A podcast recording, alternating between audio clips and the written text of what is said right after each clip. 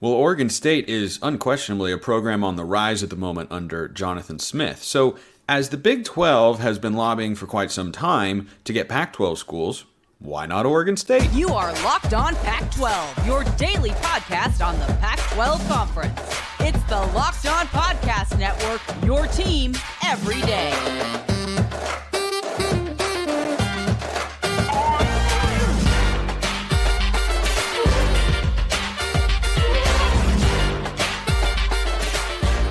Welcome, everybody, to another episode of Locked On Pac 12. I'm your host, Spencer McLaughlin. Thank you so much for making this your first listen or your first view of the day. Part of the Locked On Podcast Network, your team every day, and your number one source to stay up to date with our media rights free and beloved Conference of Champions. Like, comment, subscribe, rate, review, please, and thank you wherever you listen to or watch this show. We're talking Oregon State today and much more about the Beavs, which means we have Carter Bahns, BeaverBlitz.com, senior editor and writer over there, also at the 24 7 Sports National Writing Desk. He's big time now, but he makes time for us, and we very much appreciate that. So, Carter, Oregon State represents a smaller school compared to others, but there are small schools in the Big 12 as well. So when I ask you that question, why isn't Oregon State ever mentioned as a target for the Big 12? They've gone after Arizona, they've gone after uh, Colorado. We know that. Why not Oregon State?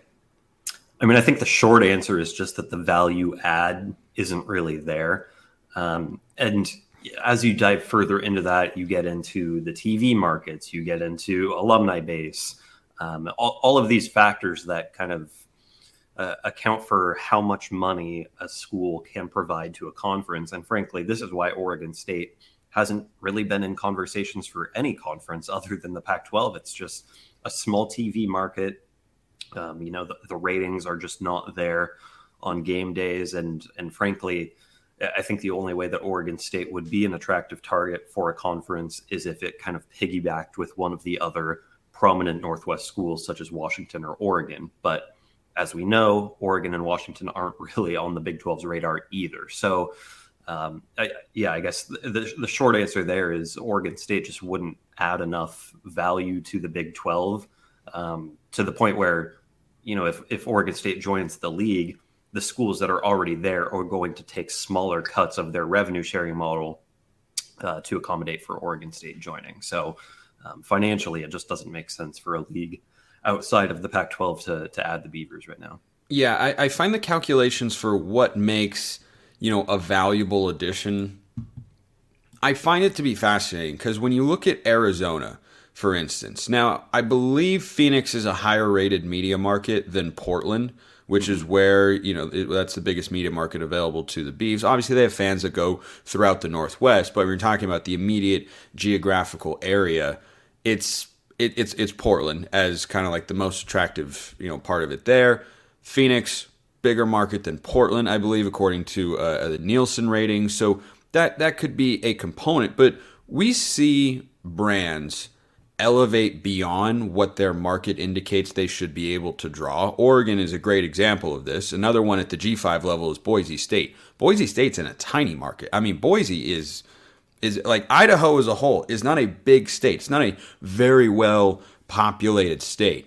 But those two schools get an average viewership that goes well beyond what you say, oh well, you know, the market size is is really really small so the upside it isn't there I think for Oregon State, there's no reason they can't become a more watched team in, in college football. I think scheduling would have to would change, which I'll get to in, in a sec. But I think that's kind of the the model for them if they're thinking, you know, whatever may happen. Let's say the Pac-12 stays together now, but things start to teeter again five six years down the line.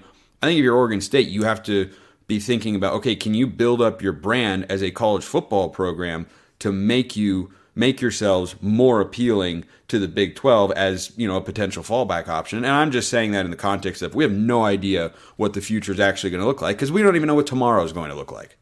It's interesting too that that idea kind of goes both ways in that you see UCF and Houston and Cincinnati joining the Big 12 um, larger markets but smaller schools whereas Oregon State's larger school smaller market um, so obviously the Big 12 was was leaning towards the big markets. Um, you know, obviously programs in football that have been successful in recent years there as well. But um, banking on these schools taking advantage advantage of uh, greater levels of resources upon joining the Big 12 to elevate their brands, which is, I mean, exactly the same model that Oregon State would have to follow. It's, um, you know, it's it's producing on-field success sustained over a long period of time. It's uh, producing professional caliber players so that you know people on Sundays are talking about Oregon State.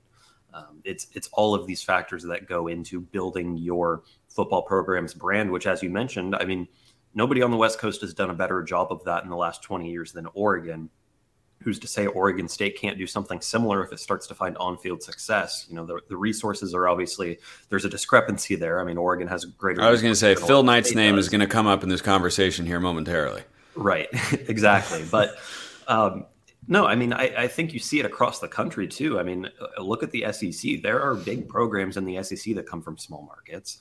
Um, you know, every, Georgia, Georgia, and Alabama are not giant exa- markets per se. Exactly. I mean, Georgia has Atlanta, so we'll give them that. But Alabama, okay, that's true. Is I mean, Alabama is technically a small market team. Uh, Mississippi State. Everybody on the West Coast knows who Mississippi State is because of its success in baseball and football. Um, that's a small market. So, you know, I think really it comes back to winning. If Oregon State consistently puts together 10 win seasons over the next 10 years, um, I, I, think they'll have conferences knocking on their door. But right now, uh, the track record of success isn't there. The brand is not big enough, and certainly the TV market doesn't help. But doesn't help. But I do wonder as we go into um, this next age where I, I think streaming will become a, a, bigger part of college sports. How much do TV markets actually matter in a streaming era? You know, at that point, it becomes That's more about question. alumni base and um, national interest rather than you know how many people are living in the city of Portland, which obviously is where Oregon State's biggest alumni base is. Um, you know, I think that becomes less of a factor moving forward when people on the East Coast have just as much access to an Oregon State football game than people in Portland. Yeah, I think you bring up a really interesting point on, on, on the streaming component and whether or not that will continue to matter. I, I guess, you know, the population of the area can still play into that because that can affect how many people are, are going to, you know, tune into the streaming surface locally, but getting yeah, I, th- I think that's an interesting question. By the way, whiff on my part on missing Atlanta as a major market. Nielsen's got it uh, number six in the country. So that's an o- oversight for me. But that's why I've got Carter here, right? Someone's got to keep me in check for all my insanity and my crazy, wild, horrible, no good, very bad college football takes that you all continue to listen to, which I very much appreciate, by the way. But I think the other thing for Oregon State is if you're going to build up a brand, you've got to have games that people are going to want to watch, right? You have to win at a high level. You have to do stuff that, you know, gets on people's radar. But you also have to be able to schedule the sorts of games. Part of your TV viewership in a given year is who do you play? You know, Oregon State the last couple seasons are playing a pair of Mountain West opponents. That's good and fine, but that feels more like, you know, 2015 Oregon State in terms of the matchups they can get versus, you know, like for example, they went to Ohio State, I think years and years ago. 2018. 2018. Yeah, they were down at, at, at that time and didn't really, you know, have a, a, a, snowball's chance in hell to win that game.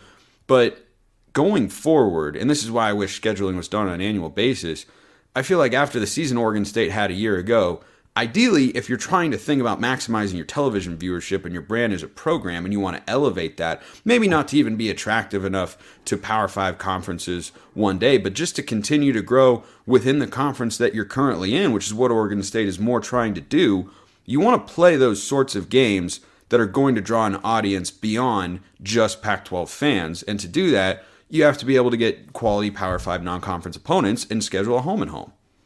And naturally, Oregon State was playing those top tier opponents during the down years. And now that the Beavers are actually consistently good, they're starting to play Mountain West opponents. So it's kind of going opposite of, of um, you know, how you would theoretically draw that up.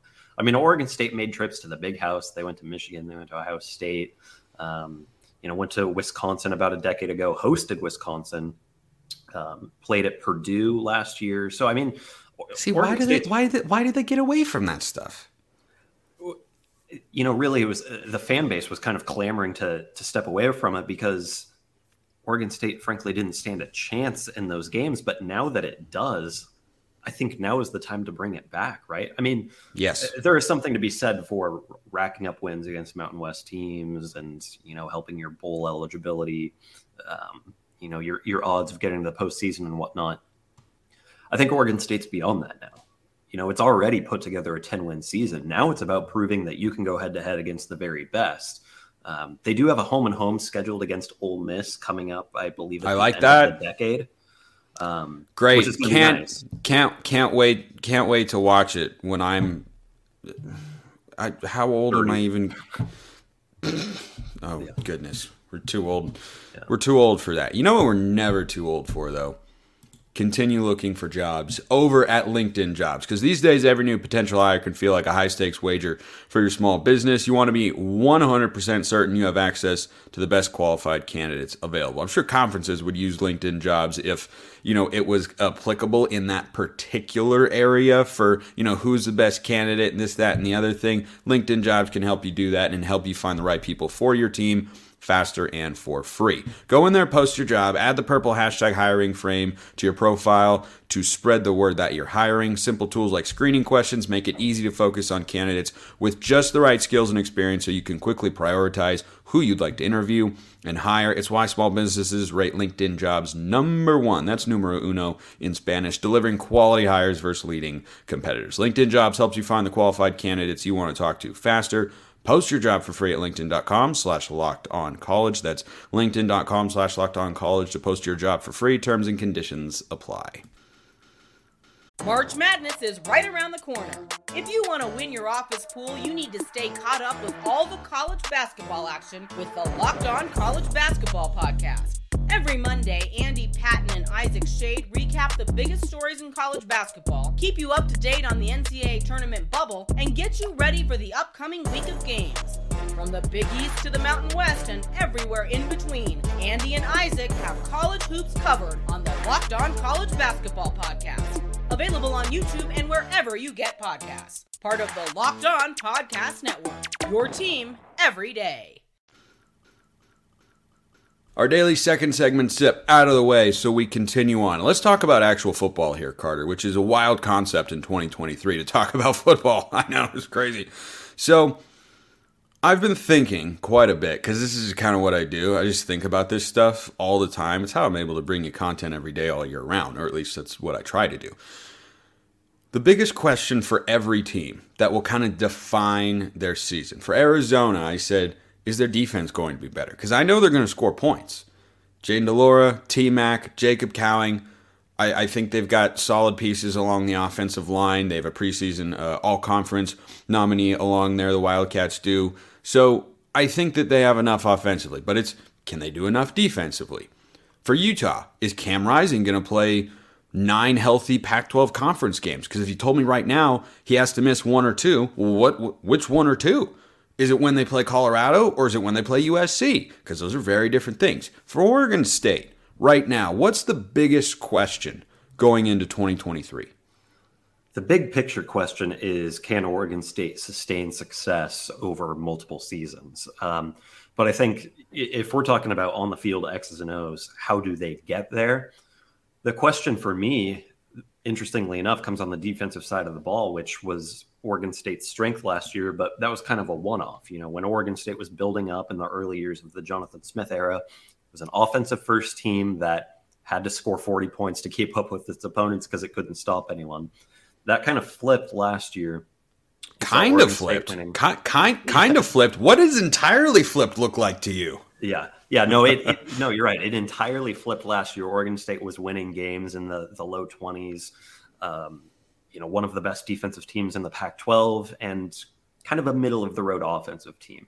Uh, you know, it was a, a run first offense behind Damien Martinez, Deshaun Fenwick, uh, Jam Griffin, and you got you got what you needed out of the quarterback position more often than not. But um, you know, Ben Gulbranson and Chance Nolan obviously didn't win you any games. With DJ Uiagalelei stepping in, I, I think your offense returns to the level that you saw in the first few years of the Jonathan Smith era. But then Oregon State loses a bunch of its veterans on the defensive side. So do things kind of start to shift back to um, you know what we saw in the the 2018 to, to 2021 era of this rebuild? If that's the case, um, you know, it, it comes back to how good is the defensive front? Can the defensive secondary, um, you know, prevent too much of a drop off after losing veterans like Rejzohn Wright, Alex Austin, Jaydon Grant? Um, you know, those are those are obviously very big shoes to fill. Those are you know all Pac-12 caliber players. Um, but I think Oregon State very quietly has built a, a significant amount of depth on that side of the ball uh, over the last couple of years. This is a program that very often relies on its veterans to come through late in their careers. Um, and, you know, I think you see in 2022, uh, going into 23, a lot of guys stepping into bigger roles as sophomores and juniors. And, and that's kind of the Oregon State model.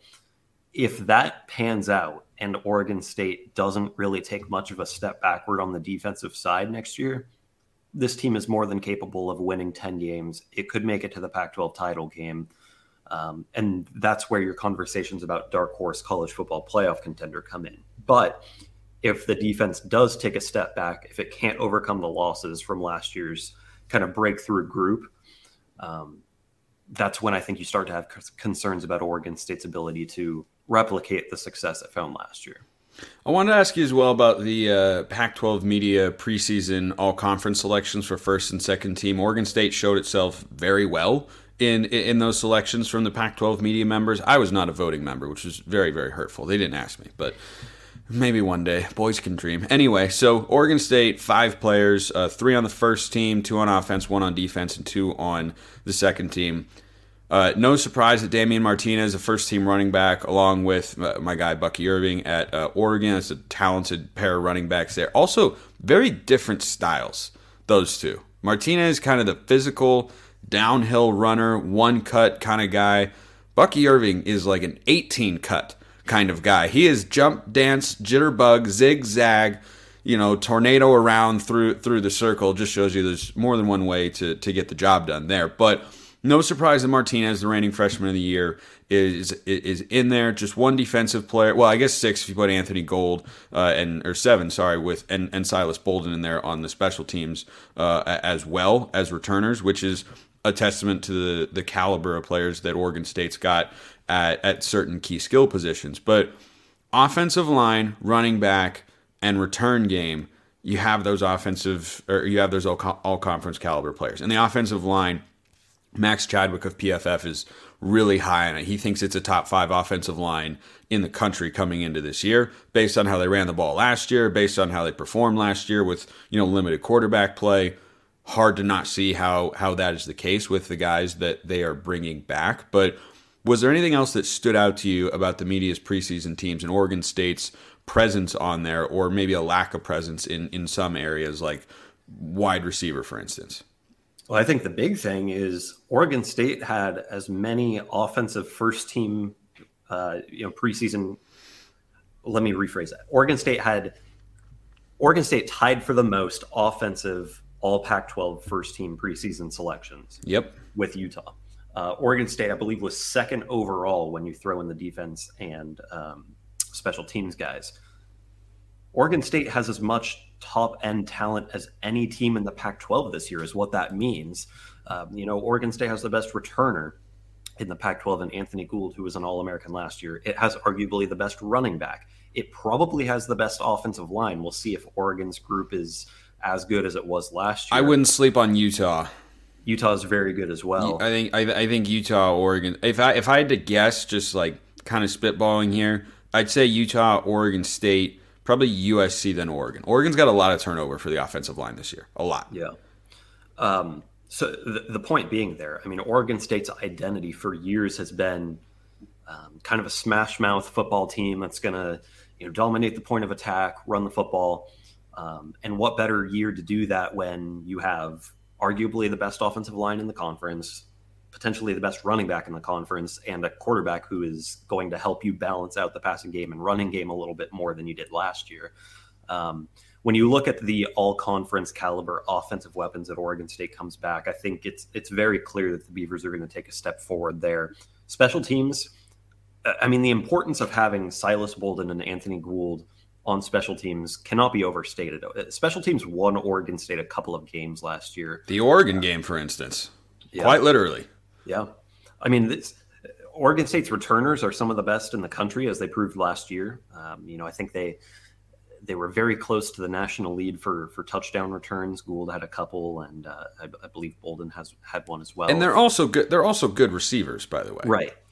Yeah, and, and I think this is what makes the the, the pairing of of DJU and this Oregon State offense so exciting. Is you know he's going to be behind an offensive line that's going to give him all the time in the world to operate, and it's not like his receivers are. Um, you know, it, it's not like there's questions at receiver. There, are depth questions, but at the top end, I mean, Oregon State has two of the fastest players at the position in the Pac-12 in, in Golden and uh, Gould and Bolden, but it also has a bunch of young guys who I think are, are ready to step up now that some of the veterans are gone. You know, Tyjon Lindsey is gone uh, Trevon Bradford no longer here. So, um, you know, they're going to be looking for some guys to step up, and, and and that's a room that Oregon State quietly has been building for some time. So, the offensive weapons, as shown on the uh, the All Pac-12 preseason list, uh, no shortage of them. Again, just comes back to can the defense uh, produce a couple of players that can contribute to a level where at the end of the season we're talking about them as all conference performers. Here's the question I have about the offense, and I hinted at this a moment ago. I think it's a fair one. Silas Bolden and I just blanked on uh, and, and Gould, Anthony Gould. Those two guys are are small, kind of gadget guys, good receivers, can catch passes, can maybe go over the top, but they aren't that kind of X receiver, big body, the role that Tre'Shaun Harrison filled a year ago. And he, of course, made that spectacular play to help Oregon State, uh, you know, pull a rabbit out of the hat against Stanford there in, in the middle of the season and keep their, their momentum rolling, really, as they, you know, started 0 2 in conference play, kept things going. That was a key moment for it. I look at the receivers in the Pac 12, and there are a lot of good ones. Troy Franklin didn't even make the first or second team uh, you know, preseason All Pac-12 list. You've got a bunch of because you just have so much depth. You have Rome Odunze, probably first round receiver. Franklin, probably first or second round receiver. Dorian Singer can play in the NFL. Jacob Cowing is wildly productive. Jalen McMillan is really good. Like, keep going down the list. J. Michael Sturdivant at UCLA, I think, is a great pickup for the Bruins offensively, offensively to help whoever ends up being their quarterback there. Who is that guy for Oregon State? Who's kind of your number one outside receiver target because DJU, you know, didn't have everything that he needed to succeed at Clemson. I don't know that they were short on receiver talent. So I think it's a fair question to ask of if he doesn't have that sort of guy to go to the way he probably did have at Clemson, is that going to be a drawback at all? Or do you see someone who can kind of step into that role? Because gadget guys are good, but I think you need that one, you know, central wide receiver. Yeah, I mean, Oregon State hasn't really had a bona fide go to guy since Isaiah Hodgins left a few years ago. Um, you know, Trevon Bradford kind of filled into that role. Uh, and then Tre'Shaun Harrison kind of picked up, but it wasn't like you had one guy who was significantly uh, receiving more targets than the others. I think this year Anthony Gould is probably that guy. You know, he's the veteran presence. He's been there for what, probably four, almost five years now, if I can remember correctly. Um, you know, guy who who knows the system, who's obviously going to to help DJ settle into the the scheme. Um, somebody who took a huge step forward last year, and I think now as the guy in that room, um, you know, maybe they they design things to to go his way a little bit more. Silas Bolden is probably your big play threat, um, somebody who's going to line up on the outside of the field, um, and if you can get him the ball in the open field, uh, he's a scoring threat every time he touches the ball. So, I mean, those two guys, as we've talked about the last few minutes, I, those are the that's the one-two punch at receiver. Those two guys are going to lead the team in receptions. I couldn't tell you right now whether Gould is going to, you know, lead by 20 catches or if Bolden's going to contend and they kind of split the the duties of the go-to guy. I couldn't tell you right now. Um, the question for me is where do they go outside of those two? You know, I mentioned a, a bunch of young guys. Oregon State has uh, like probably three, maybe four true freshmen who are capable of playing right away this year. Um, we didn't get to see all of them in spring camp, but I'm curious to see how the freshmen contribute in the fall and, and maybe into the season. Um, but outside of that, I mean, you don't have a guy coming back outside of those two at the top um, who has proven to be a reliable target. So where do you go outside of that?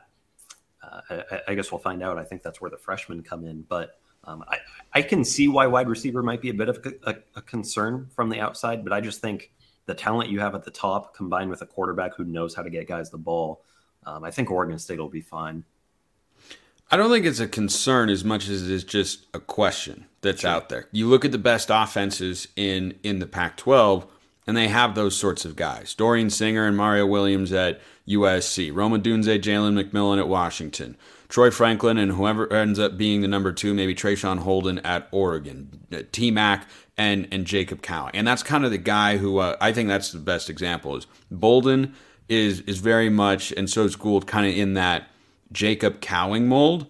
And I'm I'm thinking about you know who's going to be the T Mac right? Tetairoa McMillan down there at, at Arizona. Like who's kind of the complementary piece the other style that sort of you know at Oregon last year it was Troy Franklin number one. Chris Hudson was the number two. Jordan Addison was uh, a number one. They had a bunch of guys. USC is a little bit different. But that's a that's a good segue into our last topic here. And this is a mailbag question. You can always be a part of the mailbag whoever you are however you're listening or watching YouTube comments are always open, or hit me up on Twitter at smalls underscore 55 or at LO underscore Pac 12. This one from Mark.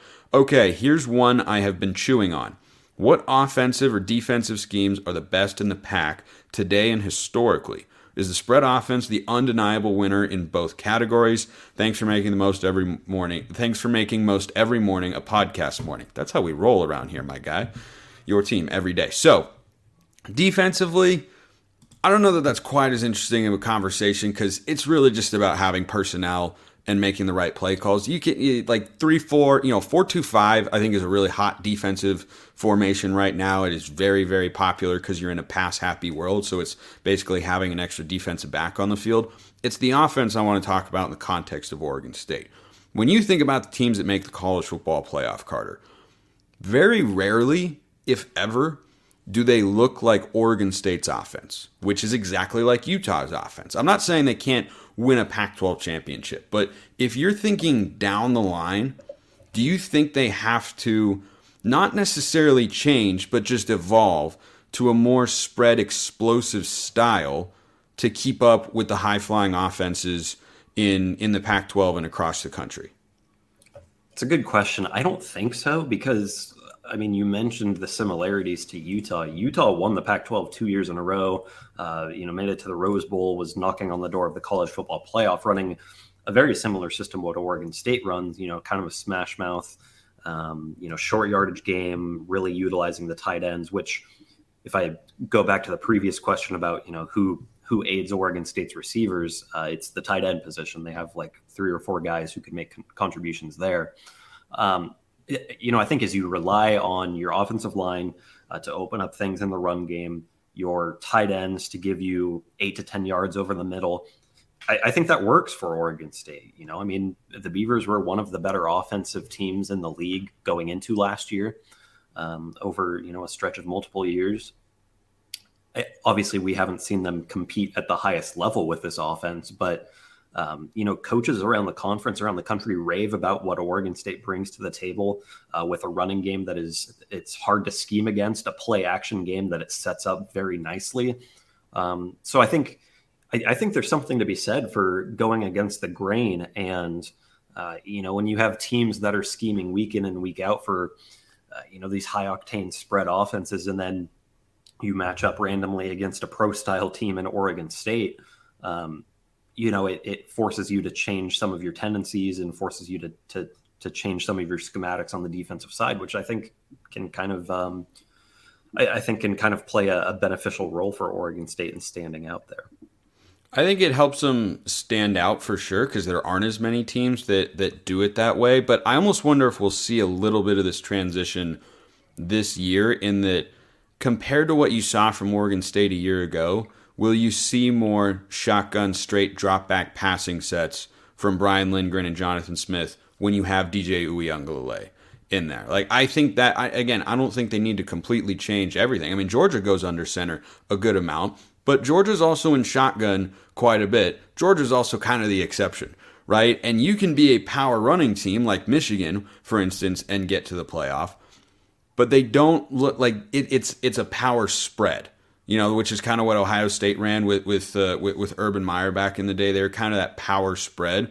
I think it's too early to tell because Oregon State's still kind of early in their uh, ascension here to answer the question that that I asked you in full. But I think it's an interesting one to kind of uh, follow along as the years go by. Yeah, and you know, I think Oregon State probably isn't going to make wholesale changes to the offense with DJ coming in. Um, this is a guy who chose Oregon State because of the scheme that it ran last year and, and the year before. You know, when he was doing his homework on programs that he might want to join, he identified Oregon State because it is a pro style system that he thinks will better utilize his talents than more of the RPO scheme um, that that Clemson was using. So I think, in particular, with him coming in, that's kind of a telltale sign that Oregon State's going to stick with what has worked in in years past and just do it at a higher level with better talent. Carter Bahns, BeaverBlitz.com, senior editor and writer over there. Also, the 24 7 Sports National Desk doing plenty of writing. Go check him out at Carter Bahns. That's B A H N S on Twitter. For those of you listening, Carter, thanks so much. Thanks, Spencer. Appreciate everyone listening. I'll see you next time. And until then, have a wonderful rest of your day. When everyone is on the same page, getting things done at work is easy. No matter what you do or what industry you're in, how you communicate is key. Everything you type is equally important to collaboration, and Grammarly can help. Think of it as your AI writing partner, empowering you to communicate effectively and efficiently so you can make a bigger impact in the workplace. 96% of Grammarly users say it helps them craft more impactful writing. And as the gold standard of responsible AI, Grammarly is your secure AI writing partner that allows your team to make their point and move faster. By understanding your writing and context, Grammarly provides relevant, personalized suggestions. And with tone suggestions, you can navigate even the most difficult work conversations. You can also save time, from spending hours editing drafts to just seconds with one click. Sign up and download Grammarly for free at grammarly.com slash podcast. That's G-R-A-M-M-A-R-L-Y dot com slash podcast. Easier said, done.